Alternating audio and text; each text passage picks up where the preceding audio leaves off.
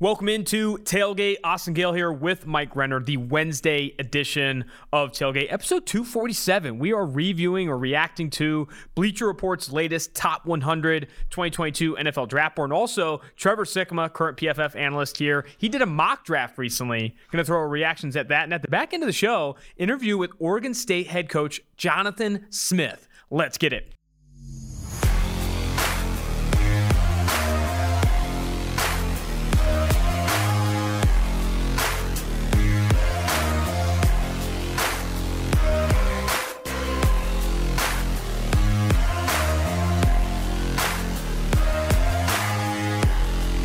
Mike, we finally have some other big boards, other mock drafts to react to here. The Bleacher Report team, they have like a team of analysts, including Nate Tice, Brandon Thorn, Derek Klassen, put together a top 100 draft board for the 2022 NFL draft. I don't really want to focus in on. I'm going to name like three of the guys, and then there's Corey Giddings and Brent Sobleski too. I didn't know there was only two more. I guess I couldn't think of them all at the same time. Sorry. no, sorry. I guess Brent Sobleski and Corey Giddings also on that panel of analysts there. Not, I don't think we focus on the top 100 though, because they're. Mm-hmm. I want to focus on the position rankings for Bleacher Report's top 100. Okay. And then whatever Trevor, you want to focus on. I'm, okay, right I'm here to do whatever. Trevor right. Sikkema also uh, did a mock draft recently. We said we'd react to that. Going to pull that up as well. Look at some of his picks ahead of the 2022 NFL draft. In the back of the show, like I said, Oregon State head coach Jonathan Smith already passed his win total for the 2021 season, changing the culture for the Beavs up there in Corvallis. So let's start now with this Bleacher Report big board ranking here. And I want to start with the quarterback class. The quarterback class, they have right now Desmond Ridder, Cincinnati is their number one quarterback in the Ooh. class. Matt Corral of Ole Miss at number two. Kenny Pickett at three, who right now is QB1 for Mel Kiper. Mel Kiper Jr. just came out with his latest big board. I think we'll react to that on Thursday's episode. But Kenny Pickett is QB1 for Mel Kiper Jr., the Pittsburgh mm-hmm. quarterback mm-hmm. that has ascended up ranks. He's also the highest graded quarterback according to PFF so far this season, really taking a step forward, focusing in on that top three. No Malik Willis, no Spencer Rattler, no Sam Howell. This is a unique top three for Bleacher Report.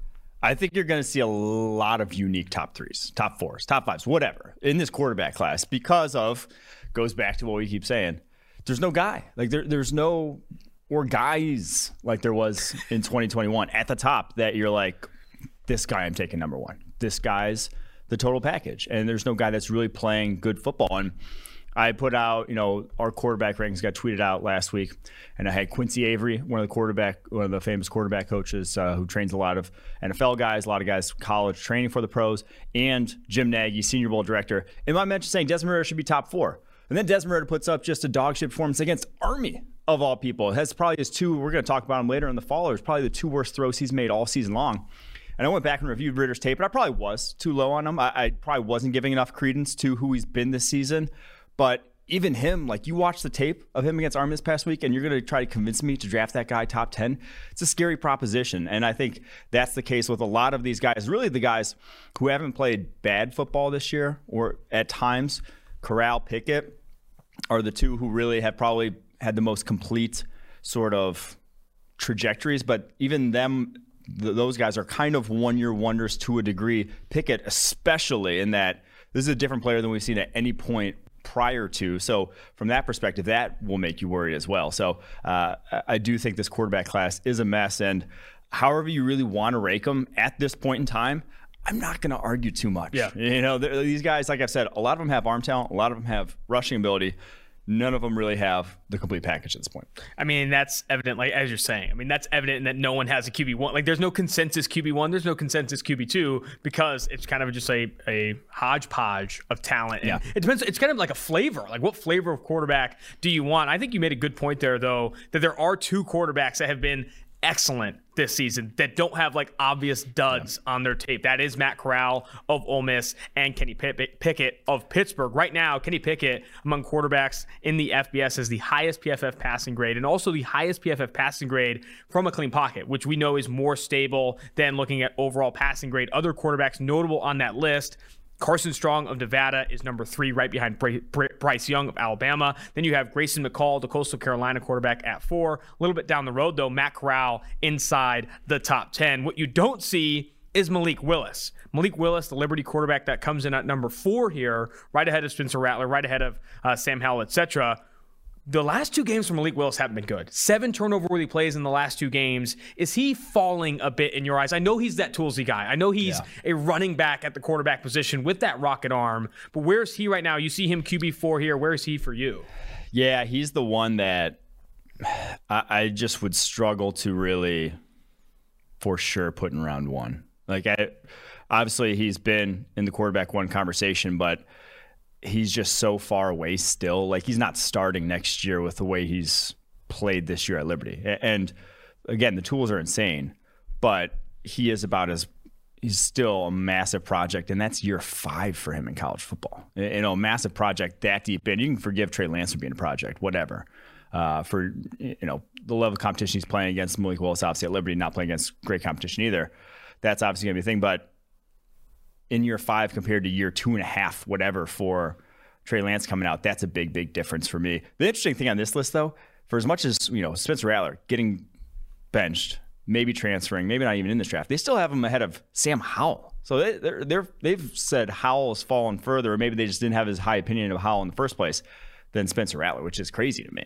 Yeah, that is pretty wild. I think Jayden Daniels is also high on this list. Jayden Daniels, Arizona State, doesn't even rank inside the top 30 in PFF passing grade from a clean pocket. Has been, a, you know, I was talking to Anthony Treash, a college analyst here at PFF, and he's like, you know, you look at how much Arizona has, Arizona State has had to adjust this offense for Jayden Daniels' limitations to put him ahead of even guys like Carson Strong, Jake Haener, Tanner McKee of Stanford. That feels a little bit rich for me as well. I mean, they're chasing tools with some of these guys, right? Like Spencer Rattler, Daniels, both toolsy guys. Howell too with that rocket arm. I'm more confident in Howell over Daniels and Rattler at this point. and there's even a conversation to put him ahead of Willis too. Yeah, that's the thing. Is like there's a there's arguments for every single one. Any way you slice it. Exactly. All right, let's move to let's the running this. back list here. I don't want to focus on this too much. Running backs is always a list that I think changes a lot for us. Combine heavily impacts this. Right now, according to Bleacher Report, Breece Hall, number one, the Iowa State running back. Number two, our RB one right now, Kenneth Walker of Michigan State. Then you have Isaiah Spiller, Texas A&M, Zach Charbonnet, UCLA, and then this is the back I want to focus on. Kyren Williams of Notre Dame another analyst here at PFF, Ben Lindsay, who does the Notre Dame packets for NBC every single week. He has been watching NBC or Notre Dame tape all season long, maybe even more than you. He likes Kyren Williams. He's yeah. RB5 here. I know he's RB9 for us. Where are you at right now for Kyren Williams? You see a guy that he could maybe move up boards, five foot nine, 199 pounds? Yeah, I, I just, one, that size is a tad worrisome. Like I said, 199 pounds is small for an NFL running back. Like if you're, yeah, he looks you know, good in pass protection, looks good for a college back, but that's still on the guys. Majority of guys who are productive NFL backs are 210 plus. And when you are on the shorter side, she's small, smaller side, weight wise, you better have some speed. And I'd be surprised if he broke like a four six. Like he he's Clyde Edwards Helaire esque in that regard, in that you're just going to look better against college linebackers cornerbacks, safeties trying to tackle you than you are against NFL guys when you are, like I said, only 199 pounds without elite juice. And that's kind of how I see Kyren Williams. So I'll just chase guys who have a little bit either better size or better athleticism. I'll tell you right now, if he goes to the combine, Kyren Williams, Notre Dame, weighs in, around, him, yeah. weighs in around 200 at five foot nine and doesn't crack four fives. I'm I'm 100% worried about that type of back in today's yeah. NFL. And he's not even a guy that you know, when we look at, you know, I think Devin Single, Singletary of FIU, FAU was not great size, but forced a ton of missed tackles. Then you have Javonte Williams, who was not a great speed back out of UNC, but forced a ton of missed tackles. Kyren Williams is not anywhere near yeah. the top of PFF's list in forced missed tackles per attempt. He's not, he hasn't been at least that type of back. Looking at some of the highest graded backs in the country that are in this draft class, Kenneth Walker at one, Zach Charbonnet at two, Chase Brown of Illinois, another guy up there. I'm not sure if he's in this draft class though, but still, not Kyren Williams. I think he'll be an interesting one. More people will like him. He's a tough runner. I think a lot of people like how he runs the football, but whether or not he's that top five prospect, I think we'll we'll see. Yeah, I think they're top the top of the board though. Hall, Walker, Spiller, Charbonnet, very similar to how we have it. Maybe not in that order, but the same same same names. Receivers is where it gets interesting, man. Drake London is their wide receiver one. And Nate Tice does the wide receiver scouting. He's been on this podcast. A fantastic follow on Twitter. I think it's just Nate Tice on Twitter. He has Drake London wide receiver one. He is, in my opinion, the obvious favorite to win the Biletnikoff this year. He's easily been the most productive oh, yeah. wide receiver. I'd and be floored I, if he doesn't. And I'd be, I, I would 100% back the fact that he's the best college football receiver right now. Yeah. However, is he the type of receiver that I know you and I know and love, that separator at the next level, that guy with speed, that guy can win down the football field outside of contested catch situations. I haven't seen that. I think you said maybe a few weeks ago or a month ago that London, his best position in the NFL, maybe be this, may be this big slot role, and that's how I kind of see it too. I know he's played a lot more outside receiver at USC this year. He's also a friend of the show. Your reaction to Drake London, the USC wideout, the big monster for the Trojans at wide receiver one for Tyson Bleacher Report? Yeah, I mean, there's a lot to like. Don't get me wrong. He's what wide receiver three for us. He's got insane ball skills, uh, ridiculous catch radius. Like he, he will have a role that is very easy to project at the next level. Like if you want to run him as a big slot, if you want to run him as a possession wide receiver, third down sort of specialist, the intermediate level, he can do that. I just would prefer a guy who can also, in today's NFL, attack deep uh, with some legit speed. And I think there's no more real indicative stat for that for London this season, then 46 of his 79 receptions have gone first downs. Only 46, 58%. That's a it's an incredibly low rate for a wide receiver, and that's just because that's kind of the targets he's getting and the targets he will get probably at the next level. And th- there's value to that. Don't get me wrong, like that guy that you can rely on, very valuable. But I'm just going to chase if I am, you know, wide receiver one, where they have him on their big board, top 15, I think top 10 player, actually. They have him ahead of Kyle Hamilton on the big board, which, whew, fuck. That, that's but their grading systems are different. They're, right? they're yeah. great. I don't know. Yeah, between they have different analysts grading different positions, giving grades that like numerical so scores. Different. That's always tough to sort of marry together at the end. But I'll just say I, I prefer the guys that, like I said, have some downfield juice. And I just think London. I mean, if he if he runs in the four or fives, by all means, he could be wide receiver one. But I don't quite see it on tape, and even from the outside this year, I haven't seen it. I would argue that Drake London could happily be the best big receiver in this class among a lot of big receivers. You have Drake London, Treylon Burks, Bell's that big contested catch guy for Purdue. Like this is yeah, Justyn Ross of Clemson. I think in the beginning I was like big on Burks, who's also been on this show, but I think London maybe could be the best big receiver. But after that, then it's like Olave and Wilson, I still have firmly as that wide receiver 1A, wide receiver 1B for me because you see them consistently create separation. Olave is one of the best route runners in college football. And yes, he's a little bit older. He came back to school for Ohio State, but I still feel Olave and Wilson are those guys that I'm more willing to spend top 20, top 25 draft capital on before I get even into these big receivers like London, Burks, Ross, etc. Mm-hmm. The other receiver point I want to mention, and I, I, know I didn't run through a lot of the rankings here. They have London one, Olave Ohio State at two, Dotson uh, of Penn State at three, and then Wilson and Burks at four and five. One I wanted to highlight, I know I wanted to bring up Mel Kiper Jr.'s big board on Thursday. Mel Kiper Jr., who originally had Jahan Dotson as wide receiver one, has moved him to wide receiver three. His new wide receiver one is Jameson Williams of Bama. And Tice has Williams here at 12, wide receiver 12. And I know oh. you and I watched the Bama game, Bama, Tennessee. We were in yeah. Tuscaloosa and continue to be blown away with the Ohio State transfer, former four star, how much he's had success with Bama. But are you ready to, where do you stand? Are you wide, are you on the more on the wide receiver one side or the wide receiver 12 side between ESPN and Bleacher Report? I, I think both are kind of both are kind of crazy to me. Obviously, since he's wide receiver five for us, we are right in the middle, which is kind of funny to see how that worked out in terms of the difference of opinion there. I, I just think he's not a complete type of route runner at 6'2", 189. He is your downfield speed guy. Like that's what he's been for Bama. That's probably what he's going to be at the next level. I, don't see him being uh, even like Terry McLaurin esque, because Terry McLaurin was what 210 coming out. Terry McLaurin was a is still physical. You know, he leads the NFL in contest catches. Like he had that to his game as well. So I don't think he's quite that. That could be a number one receiver, but he's also I don't want to say a sure thing, but with how fast that dude plays in the football field, that's a, that in and of itself is a weapon that I'll take over. You know, George Pickens, they have at nine, who has torn his ACL, hasn't played this year. Like I'll take over some of those guys, even. Uh, know, like Justyn Ross, who's the big physical contest catch guy who really does struggle a little bit to separate down the football field. Give me the speed guy who has that in today's NFL every day. So that's how I feel about you know, Will Williams all, all the way down 12. The next position group I want to jump to for Bleacher Report, not going to go every single one in the interest of time. Is You want to do tight ends? Tight ends looks lit, dude. You want to go tight ends? No.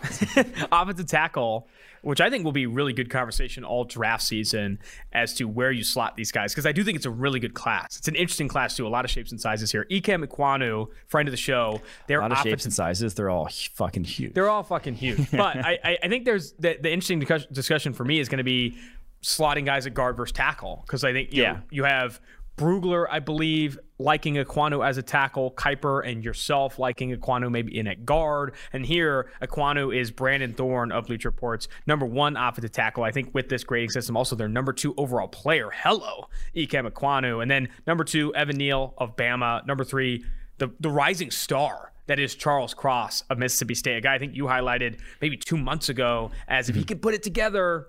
A lot of people will like his tape. Charles Cross up there on both the Ble- Bleacher Reports and uh, ESPN's big board right now. Those are their top three tackles. Your reaction to Ekwonu, Neal, Cross. How do you see that playing out? Well, shit, I just put Ekwonu. I just locked him in the first round. So I, I obviously see him in a similar light in terms of how good he is. Now, I'm never going to say for a college tackle, I'm never going to say no, immediately put him at guard. You always give the guy a chance. I, I think he'd be a better guard, but I do think, yeah, he probably could play tackle at the NFL level. The way he's played this year makes me think more so than the way he played in 2020. Um, and his tape has been better than Neal's I'm not sure better than Cross's in pass protection, but definitely better than Neal's so far this season. And for haggling over physical tools, it's kind of like at that point, you know, when you're haggling over physical tools for one guy who is damn good in his own right in Ekwonu, one guy who's about as elite as it gets in Evan Neal. I think the on-field, the tape is the ultimate decider. Then at that point, where there's the difference isn't that massive. That yeah, I can see Ekwonu over Evan Neal by season's end. I don't think that's crazy. looking at interior offensive line and interior defensive line, Thorn, not a lot of surprises here. Top two guys, Tyler Linderbaum and Kenyon Green at one and two. And then for interior defensive line, Klassen takes over the scouting. Jordan Davis is an 8.9 in his grading scale or his approach to the grading scale, the number one defensive tackle. And then after that, there isn't a guy in the eights. Perrion Winfrey of Oklahoma comes in at 7.8. What I'm surprised by, you love seeing Jordan Davis at one. I think everyone's going to love Jordan Davis uh, the defensive tackle for Georgia, the freaking monster. But number four is DeMarvin Leal, Texas Yeah, A&M. that was the biggest surprise of anyone on this list for me. Yeah, DeMarvin Leal's number four among interior defensive linemen. He explains his grade a little bit here, talking about getting bullied too much in the run game for his size, all that stuff. But your reaction, I guess, I, I'm floored because Leal's tape to me is havoc bringing. I think every time you turn it on, he's such a disruptive force in the passing game and the run game. I'm surprised that he can't even crack, you know, the top two in what is already like a weak interior defensive line class. Yeah, and especially when you look at the guys ahead of him, someone like Perrion Winfrey, who is we're going to talk about in the followers this week, because that guy has struggled mightily in the running game this year, and he obviously brings up Leal struggles, but like Leal has struggled on the interior because he's never played interior. You know, he's always been an edge there for Texas A&M, and that's kind of the the maybe a little bit scary thing with him is that he's 290, but an edge guy. But at 290, can you play edge in the NFL nowadays? I don't know. With all the option runs, all you have to play in space, that he may have to kick inside. So there is a little bit of tweener to his game that may scare teams away, some teams. But man, he they said he's good, not great athlete. I, I think I see a great athlete for a guy who's 290 pounds. I, I think I see a special player that uh, I, I think in time will be able to hold up in the run game, or if you are a scheme that one gaps that is not asking guys to necessarily you know grab guards and tackles, but just get upfield. Leal is your guy in this class. the edge group, man. Every time I look, any list you see, whether it's ESPN, Bleacher Report, So good. PFF, it's just so good. Like there are so many talented edge players in this class. For Klassen, he has Kayvon Thibodeaux at one, George Karlaftis at two, Aidan Hutchinson at three. That's his top three.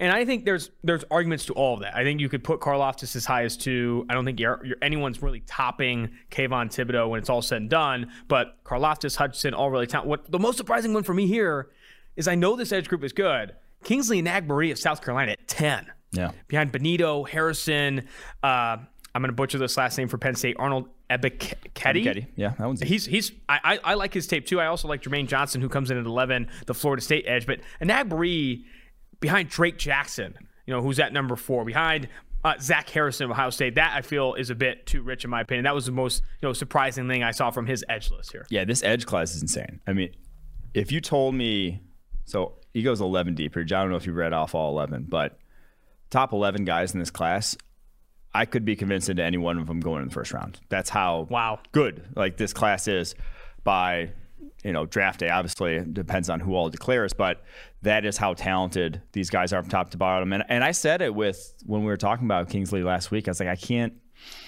I can't fathom why more people don't like this guy. Like I, he has been uber productive, has great size for the position. I, I, don't think he's an elite athlete by any means, but I think he's a plus athlete for the position, which uh, obviously is athletic driven position, but he's already so good um, with his hands and plays a physical game as a pass rusher and has a number of moves that I, yeah, I, I think he's the one that probably is the biggest difference between PFF draft board and maybe some other draft boards around, you know, in the media at the moment going to wrap with cornerbacks and safeties here and then move to Trevor Sikkema's mock draft. But corner, not a lot of surprises. Derek Stingley as CB1 for Corey Giddings. Then he has Andrew Booth Jr. of Clemson at two, Martin Emerson of Mississippi State at three. Then you have McDuffie of Washington at four and Ahmad Gardner at five. Kaiir Elam getting faded a bit. He's comes in at number six. That was kind of the more surprising thing I've seen for me. Elam, I think, could eventually for everyone be this kind of top five, top four consensus corner. But what are your reactions? Yeah, I think there's a that's like the six right there that everyone's going to, in some order, agree upon at the top. And, and then after that, that's like the, the tier, I guess like Stingley probably in his own tier, but then the tier two is Booth, Emerson, McDuffie, Gardner, Elam. Those guys are going to be some order, the next five guys off the board, if I had to guess right now. For safety, Cal Hamilton, safety one. Then he has Brisker of Penn State at two, Jaquan Brisker, Jalen Catalon, the hard hitting, smaller safety for Arkansas at three. And I have I haven't watched a ton of number four for uh, Giddings here. Demani Richardson of Texas A&M. Have you turned on his tape at all? Yeah, I've watched some Demani Richardson uh, and the other safety there, whose names I'm actually blanking on at the moment. Uh, I I like Richardson's sort of versatility. He's a bigger dude, 6'1", 210 and can play around the line of scrimmage and the slot and deep. He has that all around skill set, but I think guys in that there, there's a number of guys in that mold in that class. Obviously, Brisker can do that. Hamilton can do that. But the guy behind him on this list, Jordan Battle, is the one I like to do that probably the best out of anyone not named Kyle Hamilton, who's a freak of nature, who's like on a different spectrum in his own right. But like Jordan Battle is very versatile, has almost near identical size to Demani Richardson, but far more plays on the football on his tape this year, last year, any year of his career so far. So that's who I'd prefer. We'll see, obviously, how they end up come draft day, but that's like the safety I'm leaning towards. Who he has number five on this list, not too far off, but uh, I just haven't seen the playmaking ability from Richardson that I have from Battle. My take here is he has to be expecting Brandon Joseph to go back to school, or are we are we completely moving out of Brandon Joseph out of top 100? He hasn't had a great year. They've put him in the slot more this year, so he was a deep safety last year, Northwestern a lot. They put him around the line of scrimmage more, trying to like in college. You probably want that guy around the line of scrimmage more because then eh, you make more plays on the football. Like quarterbacks, the way you know passing games are going in college football, it's a lot more horizontal, a lot more underneath stuff. So you can make more plays around the line of scrimmage, and he has not looked as good as he did last year when he was playing more deep. So I think that's probably the biggest thing. Uh, and he is kind of a pure single high or deep safety and does not look good around the line of scrimmage.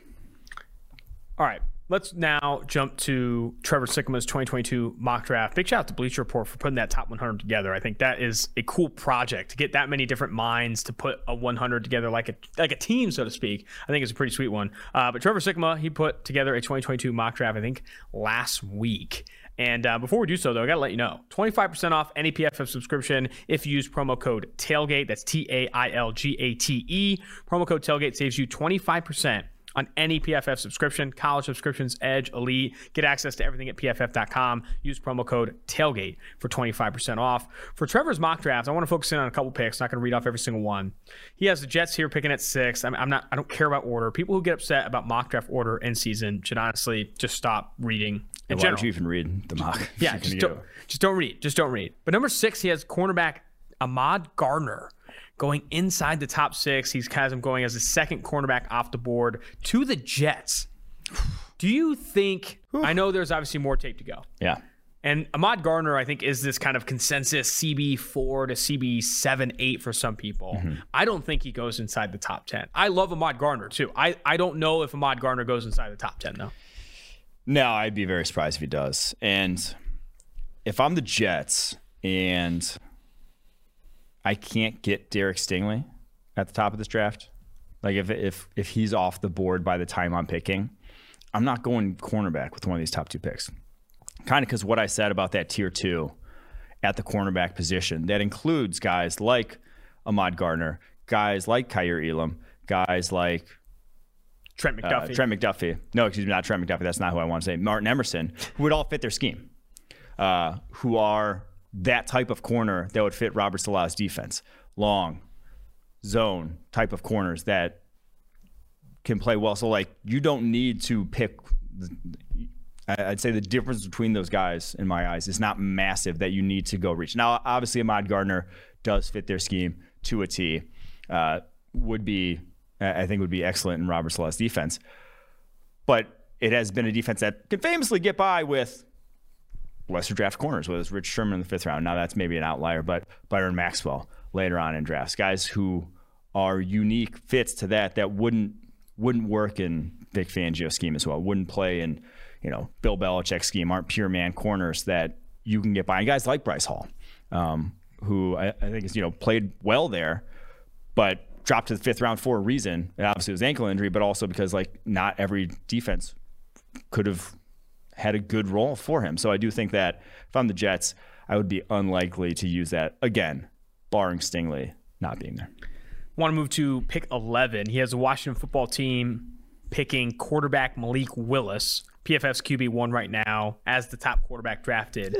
Do you like? I said right now. I It's said right now. I said right now. Maybe not right now. On the last, on the last, say on the last update. On the last update, so not right now. On the last update, currently, or I guess not currently. I don't know. On the last On the update, last update, that that expired the time it was published. Fair enough. Malik Willis, though, I, I want to use this conversation. Do you think the first quarterback in April's draft goes outside the top 10 as it is here? And do you think Washington, if they are picking in this spot, do are they should should they if they're picking inside the top 10, top 12, which I think they very well could be, do they think do you think they go quarterback?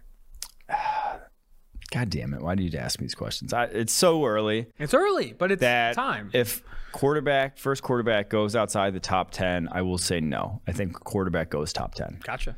You got to ask me who it is. Shit, I have no clue. Uh, I really don't. But desperation is strong around the NFL, and as much as I don't love this quarterback class, it's not. It doesn't feel like 2013. That was the last time one didn't go in the top 10. Correct. I think so. And that was EJ Manuel comes off the board. It's like just compare EJ Manuel and his skill set to what we got now. Like there's tools. There there are tools in this class that someone can talk themselves into. Um, you know, Daniel Jones goes six. Uh, other guys have Josh Rosen goes like there are there are guys that go top ten that kind of come out of nowhere or that you're unexpected come draft day. I, I very much foresee that being the case this season. I think that's a fair assessment. I mean, I don't, I don't, I can't imagine, especially But again, I can't how tell many, who it is. how many is. teams need quarterbacks. I mean, there's so many teams that are going to be drafting inside the top Yes. ten that will be in desperation situations for the quarterback You position. got Detroit. You got Philly. You three times, you know, multiple times Philly in Mm-hmm. the top ten. You got Houston. You have New York Giants potentially. mm, probably not going to Washington. There's a lot. So We'll see. Denver maybe. Moving down the list here, want to highlight a couple more picks. He has um, the the excuse me, the Kansas City Chiefs snagging Kingsley Enagbare of South Carolina at 18. I don't know if they're going to be picking at 18. It might be a little bit higher. But is it obvious that the Kansas City Chiefs should lock into this edge class? I mean, I know it's early, but man, this pass rush, we've talked about this defensive line all year long they should dip their toes, right? They should dip their toes in trying to get an Aidan Hutchinson, a Kingsley Enagbare. Um, obviously, not going to have an opportunity to get Kayvon Thibodeaux, but I do like the idea of like consistently mocking edges or pass rushers to the Chiefs as we kind of move forward. Yeah, I think there are a number of teams that will be in luck with this edge class that you just got to do it. Like I, it's that good. There's that many talented guys that you would be crazy to. I mean, like I don't want never advocate locking in opposition, but it was kind of like the tackle class at the top of two years ago, where it was you know Jedrick Wills, Andrew Thomas, Tristan Wirfs. You take one. You know, it was the Bucs were sitting at what was it, 14 in that draft before they traded up, and it's just like you take one. You take which one falls to you. You're, you're going to do it because that's where your roster's at. That's what you need. That's where this position is strong. Uh, now you don't sit at 18 and draft Austin Jackson. Once it's once the run's done, it's done. But in this class, like I said, 11 guys I could see foresee going in the first round. Um, one of them should be sitting on the board for the Chiefs, so they are in luck. I have another. So in this in this mock draft, he has the Pittsburgh Steelers at 20, taking Matt Corral, Ole Miss, and then at 28, Sam Howell comes off the board to the Detroit Lions via trade with the Los Angeles Rams. I am not. I would not be surprised. I know we're saying a team will take a quarterback in the top 10, maybe multiple, but I would not be surprised if the back end of the first round there are a handful of quarterbacks taken in this kind of hodgepodge class, like Howell, like Corral, maybe Rattler if he declares, like these guys where you want to pick up that fifth year option, you want to have them, you know, con- cost controlled, contract controlled for those five years, but you're not 100% convinced in him being that top 10, top 15 player. I do like especially for some of these teams, like if the Lions are drafting that low, Steelers drafting that low, getting one of those quarterbacks in this class in that range is such an easier pill to swallow than committing, you know, a top 10, top 15 pick in, in the round one. Yes. Um, now, the fifth year option with the changes made in the new CBA is not super valuable. Like I wouldn't I wouldn't give up negative EV in a trade just to go get that fifth year option for these quarterbacks in this class. Uh, but if there's a guy you like, obviously, then you move up to go get them to make sure you're going to get them. But I, I think for Detroit, where they're sitting now, sitting at 28 and grabbing a guy makes so much more sense than wasting that. I don't want to say wasting that number one overall pick, but not getting a Kayvon Thibodeaux to try to get a quarterback, or not getting a I don't know maybe they may not end up the number one overall pick, not getting a Derek Stingley to go get your quarterback. You have that second first rounder that you got from the Rams, and there's like I said, it's a hodgepodge quarterback class sit wait on it. Use that use that second first rounder for one of these quarterbacks. If you're New Orleans sitting there end of the first round, they're another team that makes a ton of sense to be in this quarterback class. Uh, it's it, there's no real you you can be missing out on blue chip players at other positions if you're a top five or six pick in this draft and going for a quarterback. Make sure to go to pff.com to check check out Trevor Sikkema's, Sikkema's mock draft. Um, also, Mike, you're dropping a mock draft mm. on Monday. Next Monday. you might have to check out. Go ahead and check that out when you get there. If you're listening to this podcast on Monday, the following Monday, make sure to check it out. Also, check out DraftKings. NFL fans hungry for a big win this week. DraftKings Sportsbook, an official sports betting partner of the NFL, has you covered. New customers can be just can bet just five dollars on any NFL team to win their game, and if they do, you win two hundred dollars in free bets. Winner, winner chicken dinner. It's that simple. If Sportsbook isn't available in your state, DraftKings won't leave you empty handed. Everyone can play for huge cash prizes all season long with DraftKings Sportsbook daily fa- or DraftKings daily fantasy sports contests. DraftKings is giving all new customers a free shot at millions of dollars in total prizes with their first deposit. Download the DraftKings Sportsbook app now. Use promo code PFF. Bet just $5 and any NFL team to win their game and win $200 in free bets. If they win, you can win with promo code PFF this week at DraftKings Sportsbook, an official Sports betting partner of the NFL. Must be 21 years or older. New Jersey, Indiana, or Pennsylvania only. New customers only. Minimum $5 deposit. $1 wager required. One per customer. Restrictions apply. See DraftKings.com slash sportsbook for details. Gambling problem. Call 1-800-GAMBLER. On to our risers and fallers. After Bleacher Report 100, Trevor Sikkema 2022 mock draft. Risers and fallers. Kayvon Thibodeaux. Monster this past week, kind of solidifying his status as this consensus top player in the 2022 NFL draft. Yeah, he was he is a different dude physically. Very reminiscent of, like I said, Myles Garrett coming out of Texas A&M, where it's just like, damn, there's even even from like a physical tools perspective compared to Chase Young. Like Chase Young was more advanced as a pass rusher, but I think Kayvon Thibodeaux is a better athlete for the edge, or like he is a more flexible athlete, like the type of athlete that wins on the edge that just – you saw it in this one 10 pressures against UCLA, lining up all over the place, beating guards, running backs, tight ends, tackles. Um, and still, again, like he's he's not super refined, but that's it's kind of the beauty of it that he's so damn good. 92.9 pass rushing grade now in the season with f- few moves. Like he's just that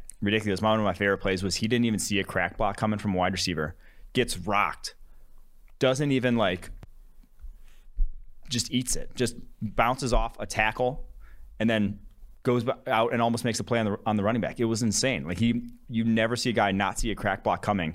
One, stay on his feet. To even stay on his feet was insane. But then to go out and still try to make a play on the ball carrier was uh, just indicative of how special this guy is as an athlete. How do you think he's going to test? I saw some. That's the thing. Like he didn't make the freaks list because we asked Bruce Feldman that, and he said, you know, Oregon had other guys that tested better. And I was like, well, shit, really? Like now, again, testing isn't necessarily everything, but I bet there's he'll have some number that's like, oh, okay, that's that's wild. That's different for a guy 6'5", 258. Whether it's his three cone because three cones aren't sexy, but I do think he'll run a pretty good three cone. Want to move to now Nevada's Carson Strong. Sexy to me, damn it. What? Said they're sexy to me, damn it. They're sexy to me, damn it. The, especially the Devil's three cone, the 666 three cone. If he puts that up. You have to love to see that. Carson Strong and Romeo Doubs, the quarterback and wide receiver for Nevada, also on your risers list here. Mm. Carson Strong against Fresno State in a loss. I'll say that in a loss. Went 49 of 61 for 476, four TDs, and a pick. And then for on, on the receiving end, Romeo Doubs, 19 receptions. Yeah. 19 receptions for 203 yards and a touchdown. It helps that he threw the ball 61 times and had 49 completions, but still to lock in into lock into a receiver for 19 receptions is absolutely bananas. Yeah, it was hashtag fun to watch. He had the best two minute drill I've seen from a quarterback all year, at least. It was nuts. He made two back to back throws in that drive that were that was the best two throw sequence you'll see all year. I should probably tweet it out here at some point this week. It really was insane. The arm talent on full display. Now Fresno State's D, whatever, but they've played well against Oregon, UCLA this year. Like it's not a trash, trash defense for, you know, group group of five competition. So yeah, Carson Strong, still, like I said, kind of an arm talent project, probably a second round type of guy, but that was good. That was good football. That was good football. I think, you know, think more about this quarterback class. Remember last year, as good as that quarterback class was, you even saw late in the process know, the rumor mill turning that like Davis Mills could be a first rounder. Mm-hmm. How many of these quarterbacks are you going to hear those rumors about? Like Carson Strong, Jake Haener, hmm. you know, yeah. like Kedon Slovis. Like there are going to be yeah. so many quarterbacks in this class specifically where there is a guy that likes Strong as a first rounder. There is a guy who likes Slovis as a first rounder. Man, I, I am excited. This conversation is going to be so much different than last year in that there were like five obvious, like top 20, top, you know, top 30 players at the quarterback position now, this year, I mean, there's gonna be like 10 to 12 guys that people are like, you know what, Tanner McKee, I might slip him in. You know, I could be down. Like that's gonna be a lot of fun to follow as you move forward. And then, and then Doubs to bring him up, the wide receiver there, 6'2", 200. He's probably the guy I'm looking forward to most watching in one on ones at the Shrine Bowl. He will. He caught a screen in this game, and just like his acceleration for a guy that size, you know, guys of that height, it's just difficult to you're not going to accelerate like a 5'9, 5'10, 5'11 wide receiver does. Uh, it's like the, point guard in basketball theory. Um, but he has that. And so I'm excited to see what he can do in one on ones when he gets there.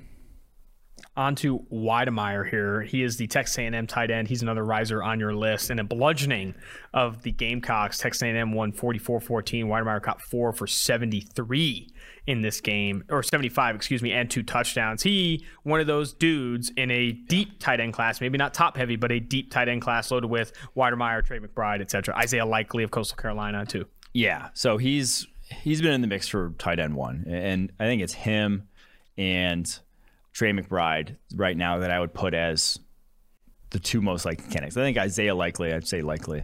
And then Isaiah Likely is kind of just not the guy I'm going to prefer in that trio. I like him, but your tight end one, the guy you're going to draft, you know, as to make that guy, if you're really going to draft a guy in second, third round, you want him to be an inline blocker. And I just don't quite see it for Isaiah Likely yet. Not that he's will, not willing, I think he is, but he's 240 pounds. Looks like a wide receiver. And so uh, that's not going to play in every offense in the NFL.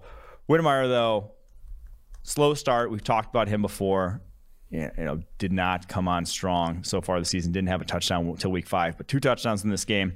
Showed it after the catch on one, and then had a great post route where he shook a safety on the other.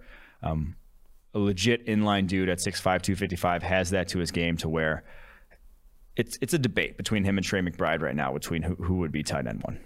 John Metchie of Alabama on the list as well. Showed up. It was, I mean, that Tennessee Bama game was fantastic. Jameson, Jameson Williams also had a good game for Bama, but 52 24. Alabama even covered the spread after what was kind of a slow start against Yeah. Tennessee. They win 52 24. For Jameson Williams, he had in this one six receptions for 123, but Metchie, 11 receptions for 121 and two scores. Only only pass catcher with two scores in this game. Metchie, for as much as we've said he hasn't developed into that guy, and like Jeudy was a couple years ago, like obviously DeVonta Smith was last year. He's he has improved. There have been aspects to his game that look better. The biggest thing to me is he looks much stronger this year, uh, especially after the catch. He is at, he's like breaking arm tackles instead of going down against those. He just looks like a more well built wide receiver, more NFL ready in that regard, as opposed to maybe, you know, we thought of him maybe as a Calvin Ridley type of role. I, I think he's, I don't want to say he's more than that, but I think he can actually be the guy you throw screens to. Whereas I don't think Calvin Ridley's doing much with lot of screen touches. I think he can actually be a guy who, after the catch, can produce as well. 17 broken tackles so far this year after only five last year. So a, a different guy, strength wise, uh, even if the production numbers haven't been out of this world like we were hoping they'd be. Kyler Gordon, the Washington corner, a guy that The other Washington. Yeah, other Washington corner. I don't think he, he doesn't get talked about enough in what is a very good cornerback class. But Kyler Gordon, opposite of tri- uh, uh, uh, McDuffie, has been phenomenal. Also, another really athletic player, guy that Jimmy Lake has developed amazingly. This past week, zero receptions allowed on five targets. Two weeks in a row.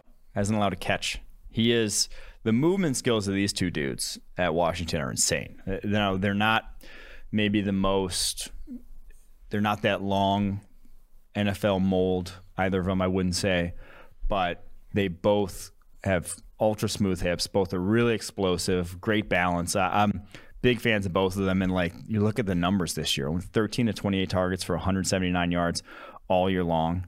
Um, he has been excellent on the outside for the Huskies, and he's going to go to the combine test off the chart. So Kyler Gordon, maybe not a day one corner, but he's a day two corner for sure.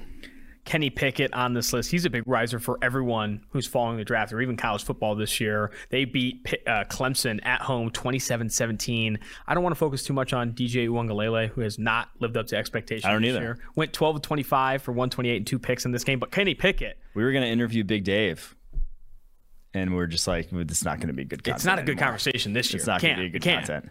I mean, the first we're question go to be, what the Cle- We're going to go to Louisville, interview Big Dave. We had talked to him already, and now he got benched. Yeah. But other side of the ball, Kenny Pickett. Kenny Pickett, 20, 25 of 39 for 302 and two TDs in this game. Easily like one of the, if not the like biggest riser in college football, Yes. a known commodity at this point. yeah, truly a different player this year than he has been at any point in time. And he's always had, you know, a strong arm. He's always had the tools, the size, some mobility, some escapability, but his accuracy was always question mark and has improved that a good deal so far this year. Like this game, 77.5 passing grade. Not even like I think that's his sixth highest graded game all season long. And obviously he's coming against Clemson, the the hardest tape, but that is higher than any Power Five opponent he played last year. Any actually sh- shit, any FBS opponent that he played last year. That's a higher grade than any game last year, and that's against Clemson, a real deal, the best defense he's going to face yeah, all exactly. season. The tape that every NFL evaluator is going to go to when they say, "Let me look at Kenny Pickett."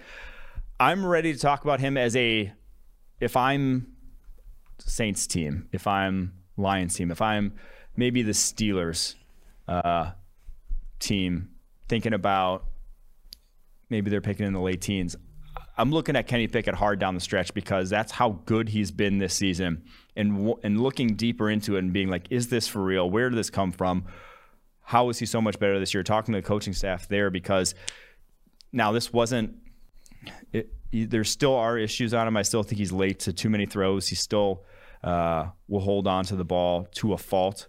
But I love his pocket movement, and you can't argue with some of the throws he's put on tape this year. That one rolling, the touchdown rolling right in this game was an absolute dime. One of the best throws I saw all weekend. That I, I'm very intrigued by what he's put on tape so far. I, am thinking about if I'm in the back end of the first round, I'm thinking about him.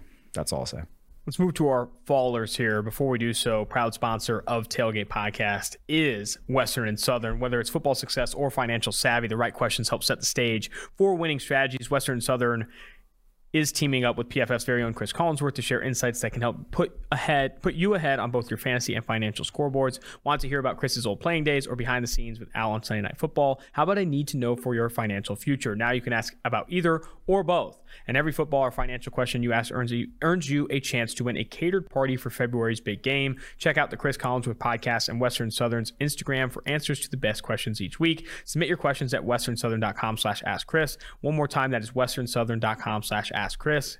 If you're watching on YouTube, check out the link in the description below. Remember, with Western Southern, you can rest assured on game day. Fallers, Perrion Winfrey, Oklahoma defensive tackle, also Bleacher Report's DT2 on that. He has not graded well of late. And he had easily the lowest graded game of his season against Kansas, a 39.1 PFF grade, zero total pressures. The only game this year where he's had no pressures on 16 pass rushing snaps, also the lowest or tied for the lowest he's seen this season. Just a 60.1 PFF grade on the year for Winfrey.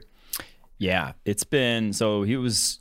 You're kind of seeing why he was a DPR in 2020, a designated pass rusher, to where he, he was you know, 290 pass rushing snaps compared to only 113 run defense snaps, meaning like he's on the field when you think the other team's going to pass. And now he's a full time starter. And he has a 40.4 run defense grade because the dude cannot hold up to double teams. And it's that, and this is Kansas' offensive line. This is not Alabama's. You know, this is not uh, anything close to what he's going to sniff in the NFL. And he was eight plus yards down the field at times against double teams in this game. That is either a complete lack of lower body strength, which I don't think it is, but also eh, effort. Like you, I, there's a lot of questions about why a guy who is you know, that talented as Perrion Winfrey is, uh, I believe, was he on the on Bruce Feldman's freaks list? If not, like he is one of the most athletic DTs in the country. To be that bad against the run so far this season, and even in this game, no pressures against Kansas either on 16 pass rushing snaps. Like it was an all around ugly performance. A burn the tape from him performance exactly. for Winfrey. Yeah. Um, Xavier Thomas, man, we've been waiting for this breakout for a while. It's just I don't know if it's coming, Mike. I don't oh, know if wow. the Xavier Thomas breakout is coming. 304 total snaps played this year, 59.4 PFF grade against Pittsburgh, only four pressures, and it wasn't even a high pass rushing grade, only a 65.8 pass rushing grade. He since 2018 yeah. has not had a grade, a single season grade above 70. This breakout's not coming. I don't know if this breakout's coming. One of the most inexplicable careers I can remember. Uh, you know, since we started grading in 2014 from a guy like he was powerful as a freshman for Clemson, legitimately manhandling tackles. 18, 19 years old, manhandling. And now it's like there's n- there's no physicality to his game. He's so there's no explosiveness. He doesn't he's so timid into contact that it's like a different player. And man, I mean like the grade shows it best 84.2 pass rushing grade back in 2018, 68.7 this year. Three years later, or, or 2018, that was his freshman year. Three years later, he's a not nearly as impactful a player. Like I, I uh, struggle with Xavier Thomas because man, I loved that freshman tape, and that is not who he is right now. I think. Um I don't know, man. I, am I'm, I'm interested in, in, such a good edge class too. Xavier Thomas, like not even like scratching the surface, despite having like you know perceived tools and stuff. That's it's tough to watch for Clemson. Josh Jobe, another faller on this list, allowed a 70 yard pass in this one, easily the longest of his career. You hate to see it. Also allowed 99 yards on the day, four receptions allowed. Yeah, not been a banner year for Jobe, mean, he got he got quick snapped on the one, was not looking, was not ready, but makeup speed was not was not catching up at all on that 70 yard touchdown. Um, so that is a bit of a concern for him. The penalties have not subsided this year that we talked about last year. Led the FBS in penalties with 11, six so far this season. Uh, only a 63.6 coverage grade. Like I talked about that tier two of corners, he is firmly outside of that. He is like a, late day two guy, seemingly at best right now with the t- with what he's put on tape so far this season. Last one on the fallers list, Desmond Ridder. You kind of hinted on at the top. You know, Bleacher Report's QB one. I think QB three on Mel Kiper's big board right now. Desmond Ridder, the Cincinnati quarterback, who leads the number two team in the country, did not have a good game against Navy though. I'll give him credit. Before this game, he is the reason why no one talks about the fact that Cincinnati has one of the worst pass blocking grades in the in college football right now. They, their offensive line has been a massive, or should be, a massive, massive issue. It, has been very, very bad. If Jack Coan was behind there, Jack Coan might be hospitalized at the moment. It's been that bad. But Ridder gets the ball out very well, has is incredible at working from tight pockets. I've been very impressed with his development in that regard. But man, in this one, he made just two worst throws of the season. Uh, it's throwing the ball away, uh, some inaccuracy, some just waving on some throws, three turnover worthy plays on the day. Uh, only resulted in one pick, but 18 of 30, 176 yards. It, it was bad all around. And again, Navy, Navy. And I think that's the biggest thing with Ridder is that he's not yes, like he's played fairly well, but he hasn't played lights out. And the competition level for what it has been, you would expect lights out if you want to be drafting a guy, you know, first round. On to Watch Wednesdays, renaming it to Watch Wednesdays Watch officially. Wednesdays. We got Bus Watch, Other Bus Watch, Whiff Watch, Breakout Watch, and Washed Watch. Washed Watch. And then we'll go to your next edition. We shouldn't uh, we shouldn't clarify the bus watches. We should just let people guess which one we're talking about. I like that. I like that. Even though You should, you should be able to figure it out, but maybe if you don't, Anyway, then the last thing we'll have a first round lock list. You'll add another name to the first round lock sir. list, and then we'll close out with the interview with Oregon State head coach Jonathan Smith. Let's start with Bus Watch. Mm. Brandon Aiyuk slash Dante Pettis joining Bus Watch. This is tough. I, a little early for Aiyuk or no? Well, it's the Dante Pettis path, is what it is. I mean, like this is what happened with Dante Pettis. He looked good as a rookie. Year two, inexplicably can't see the football field. And in this one, obviously the the whatever punt, but he's on the field for 23 pass plays, gets one target for six yards. Um, I'm not sure what. No one knows. No one knows why he can't see a target, can't see the football field, can't get the majority of the snaps there in that 49ers offense while Trent Sherfield is out snapping him on the year. Now, again, it's only year two. No, a lot of time left, but whew, I, I, I think after, or was it before the game or during the game? I think Al Michaels said that Kyle Shanahan said to them that he loves the kid, but that he's got to start grinding, which I, I, you obviously can't speak to what's going on behind the scenes, but this is a, again, sort of a movie that 49ers fans have seen and My, it didn't end well last time and it looks like it might not end well this time. my opinion on it is that from what we've heard, which is very little, this has nothing to do with his ability. You know, he is still, when he gets the opportunities, dynamic after the catch, explosive. I liked how he separated last year. I thought he was going to improve on that route running from last year. This has to do with what we don't see when he shows. I mean, this is when he shows up to practice, when he leaves, you know, what he's doing in the film room, what he's doing in the weight room, nutrition, like that. I don't know. I'm not speaking to which one it is, but it has to be something with his work ethic, right? I mean, when he says he's not grinding, he needs to grind. In my opinion, he's just not putting in the work to improve, right? I mean, that's that's, literally how what, I'm. That's what grinding means. What else? What else? Grinding. Well, you're saying we don't, we can't speak gotta what's behind the scenes, but that's definitely what it is. It's definitely like work ethic stuff. Yeah. I think that's um, the concern, man. I think that's uh, you hate that stuff. You, what, did we interview him? Did you? We did. We had sense? Brandon Aiyuk What'd on you, this What'd you think? Did you? Did, if you didn't fall in love, then there are probably concerns. I don't know. I don't know. I Brandon, you, I don't know, man. I, I guess I am kind of surprised by it though, because it's wild to see like just how good he is when he does get the opportunities. Like he's got to be like not grinding to a notable degree. But it's also weird the way f- in San Francisco, guys almost get entirely phased out. Like you know that doesn't that rarely happens around the NFL where guy like like what Dante what happened to Dante Pettis where he just wouldn't see the field at all. And I, I think that's or even get targets at all when he was in the field.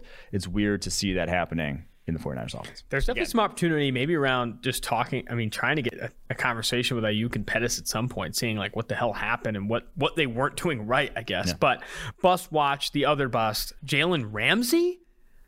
A little early for Ramsey? No, I think it's fine. I think Ramsey has been Combo.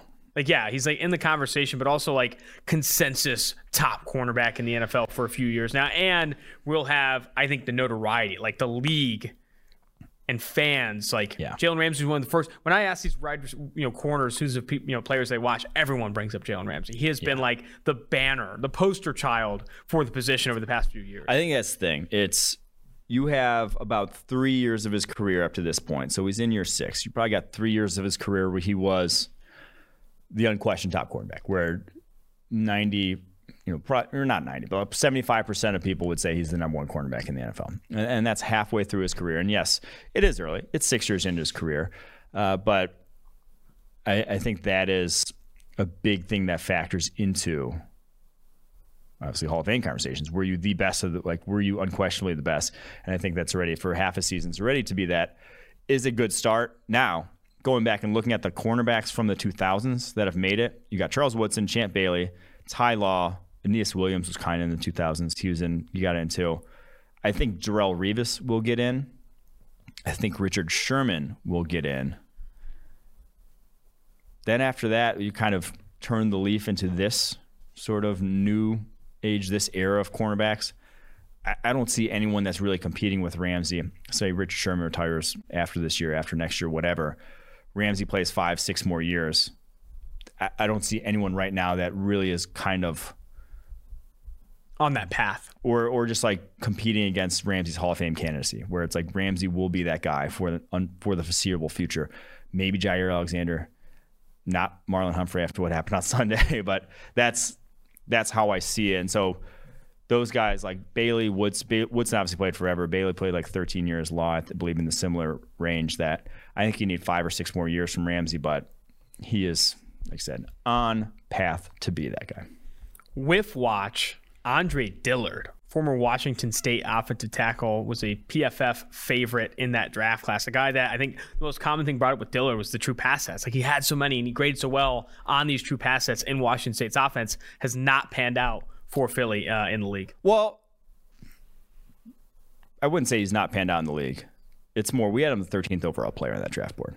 Um, now he has 75.8 pass blocking grade this year, but he could very well be moved here before the trade deadline because obviously Jordan Mailata is the starter there, um, and I believe only one more year in a contract for Dillard. But like, they're not going to like he's he's not going to play if their tackles stay healthy. So he'll end up walking. But so he's been fine when he has played so far this season.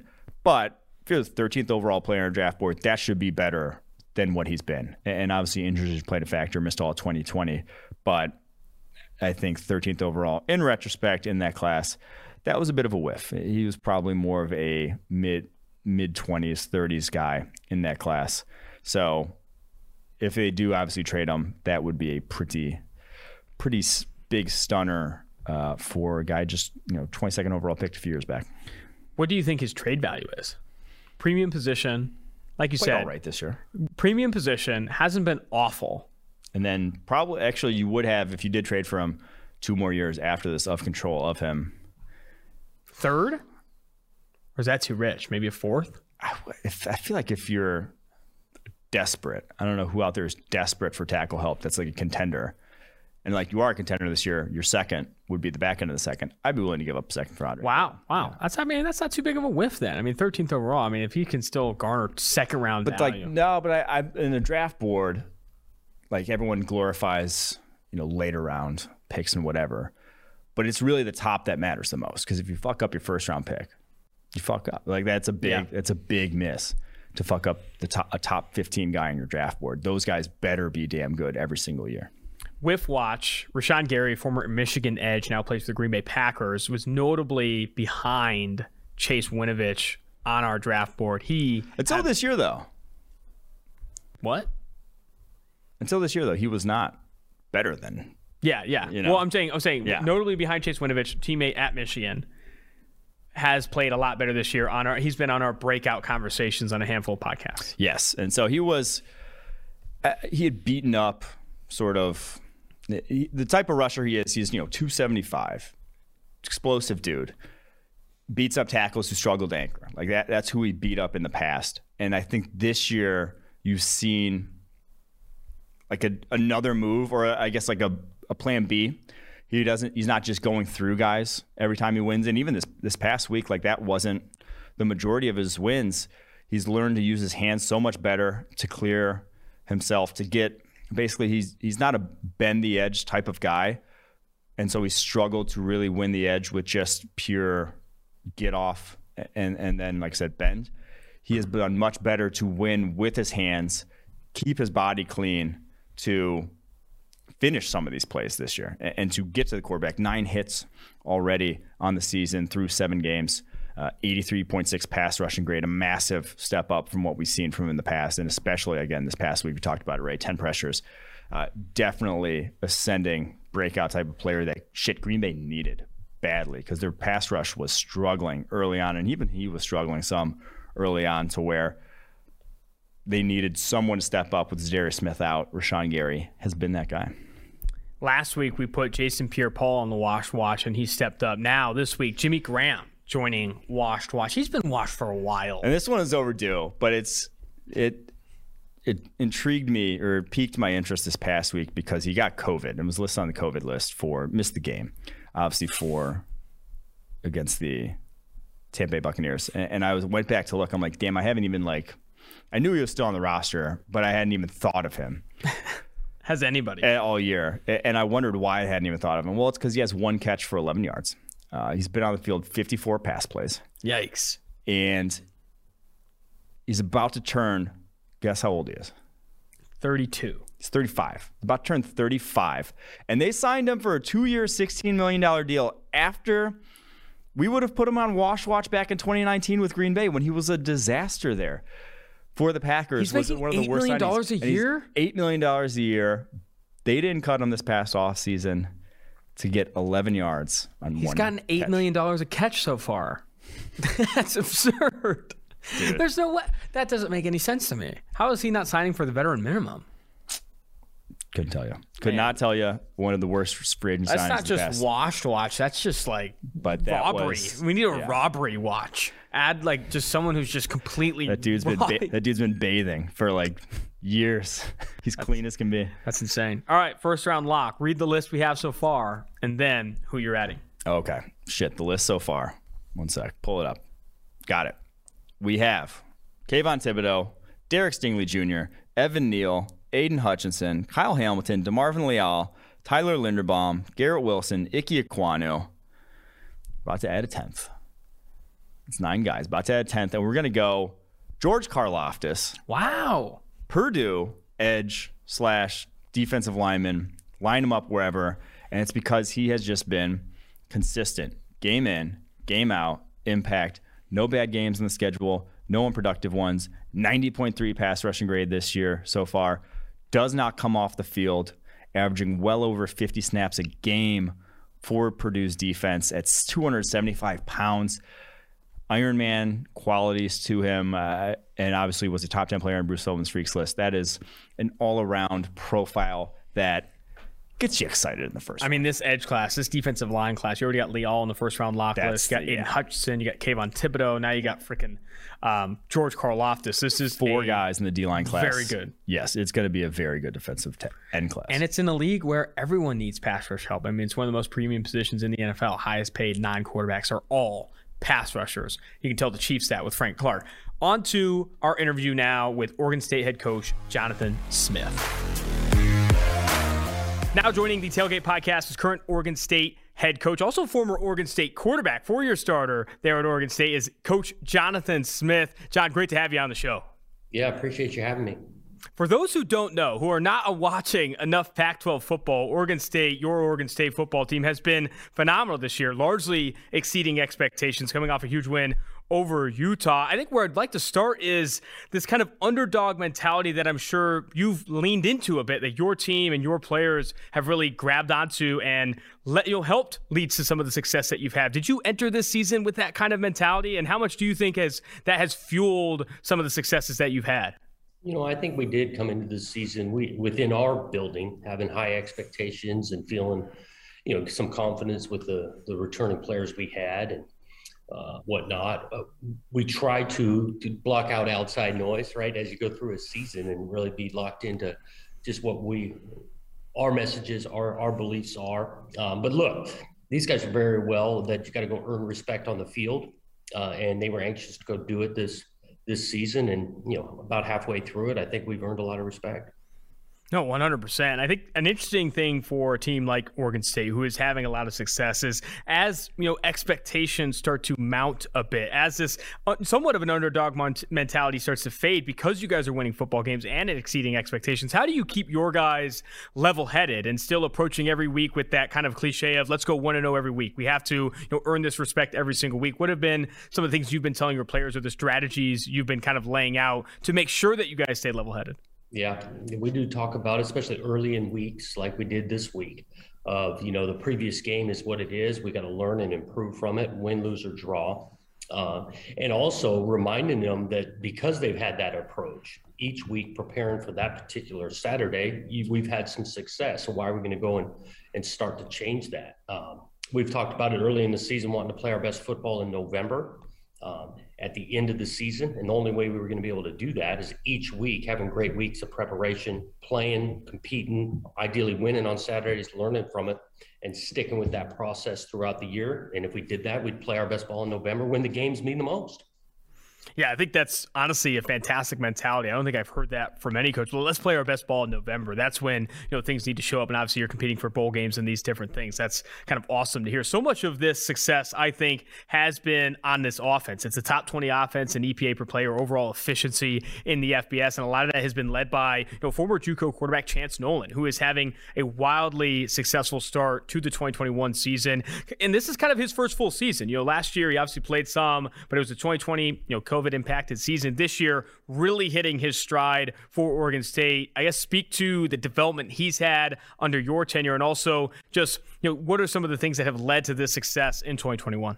Yeah, he's he's definitely a, a, totally different player than he was a year ago. Uh, in fairness, you know, last year was his first year. He ended up playing toward the end of the year because of injury and did some solid things, but it's drastically different. His confidence right now his is level in the scheme.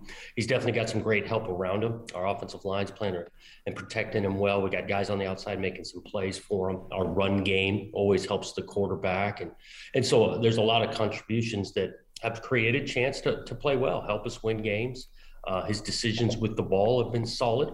Uh, and he's got a skill set that it's just not about throwing. He can extend the plays, not shy when he goes to run. And so, with all of that, he's helped us to be pretty successful offensively.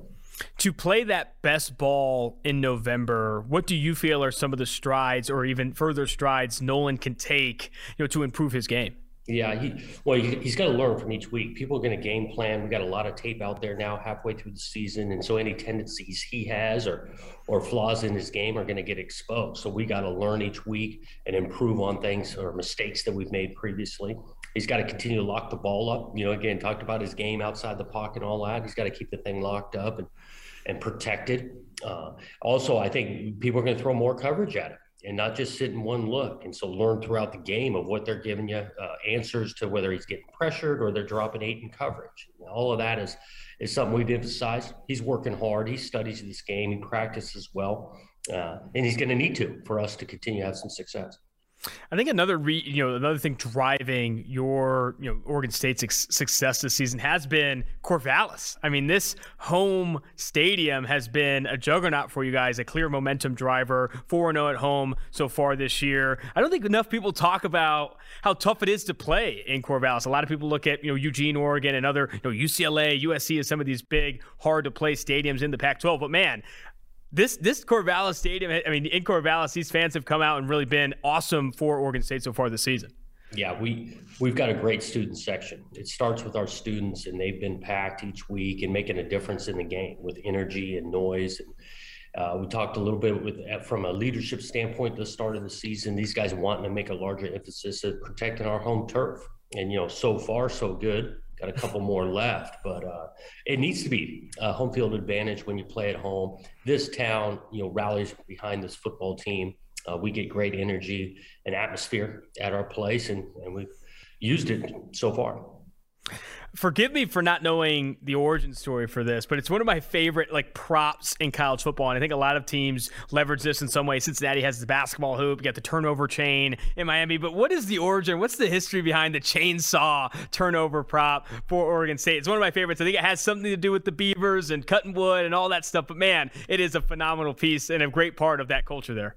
Yeah, I think it actually starts with our defensive staff. They were brainstorming a couple of years ago to have something to celebrate the turnover and during the game, and and it kind of came together. You know, of a chainsaw, and yeah, the state of Oregon, we're chopping wood. We actually have the noise of a chainsaw during home games on third down, and and you know, at, at first, you know, they were a little hesitant. Is this going to work? Is this going to be corny or not? Our our players loved it, and uh, shoot, it's been a big hit. That's fantastic. I think everyone, every team in the country has that same conversation. It's like, is this going to be corny or are we going to buy in? I think you see like the scepter and the throne. I definitely think the chainsaw has avoided corniness. It is a it's a sweet prop, man. I love when it's being leveraged. One more question for you, coach, and I'll let you go. I really appreciate the time. Now in your fourth year, having some success, you're seeing that success in the recruiting rankings. You're seeing that success, honestly, on the sideline in the student section. I think talking to a lot of college football coaches, you know, ones that are trying to turn programs around. I love to hear hear from their point of view. What are some of the things that you've tried to instill from a culture perspective to move this forward? Because oftentimes it's not about getting the players. It's not about you know changing things around from an X's and O's perspective. It's about changing the culture at different programs. What do you think have been the tenets of that change for you, and what maybe what of those have been driving the success?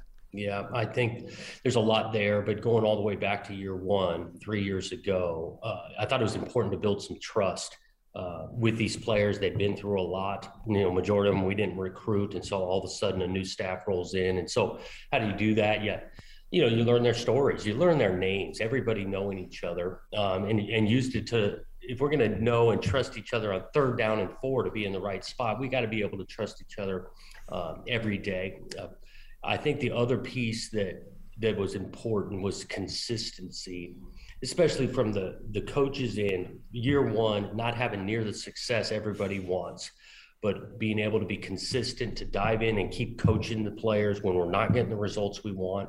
I think that has paid dividends for us now in years three, four, that these guys truly know that we're going to be consistent with them, uh, not play the blame game, but just truly diving in to help guys improve. And we're reaping some benefits of guys that have been here in the program now three or four years. Absolutely. That's awesome to hear, man. I really appreciate the time, coach, and I wish you the best of luck the rest of the season. Okay, I appreciate it, Austin.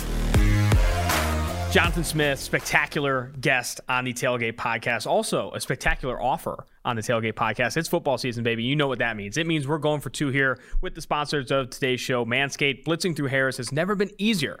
And it's time for you to join 2 million men worldwide who trust Manscaped by using code PFF at manscaped.com for 20% off plus free shipping. It's three and out the window with all of their trimmers. Now go tame that Wildcat offense. I can't leave the house without my Manscaped trimmer. I can't leave the house without my ball toner or my ball reviver. And the brand new Lawnmower 4.0 is here to take your defense to the next level. The fourth generation trimmer features cutting edge ceramic blade to reduce grooming accidents thanks to their advanced skin safe technology. The Lawnmower 4.0 has a 7,000 RPM motor, a new multi-function on off switch can engage a travel lock, and gives you the ability to turn on the 4000 LED spotlight on and off when needed for a more precise shave. Did I mention this trimmer is waterproof too? Rain, snow, or sleet are no match for the waterproof power of the 4.0. There's no 15 yard penalty for this clipping. Get 20% off and free shipping with code PFF at manscaped.com. That's 20% off with free shipping at manscaped.com and use, use code PFF. Stiff arm your pubes out the playoffs this year with Manscaped. Always love the Manscaped reads. I know I often shave my balls in sleet,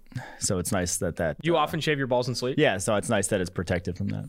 I haven't shaved my balls inside since doing these reads. Like I know that I need to be outside. Yeah, you've gotten arrested a few times. I heard. Yeah. I mean, you got to test it. Test the product. Rain, snow, or sleet, no match.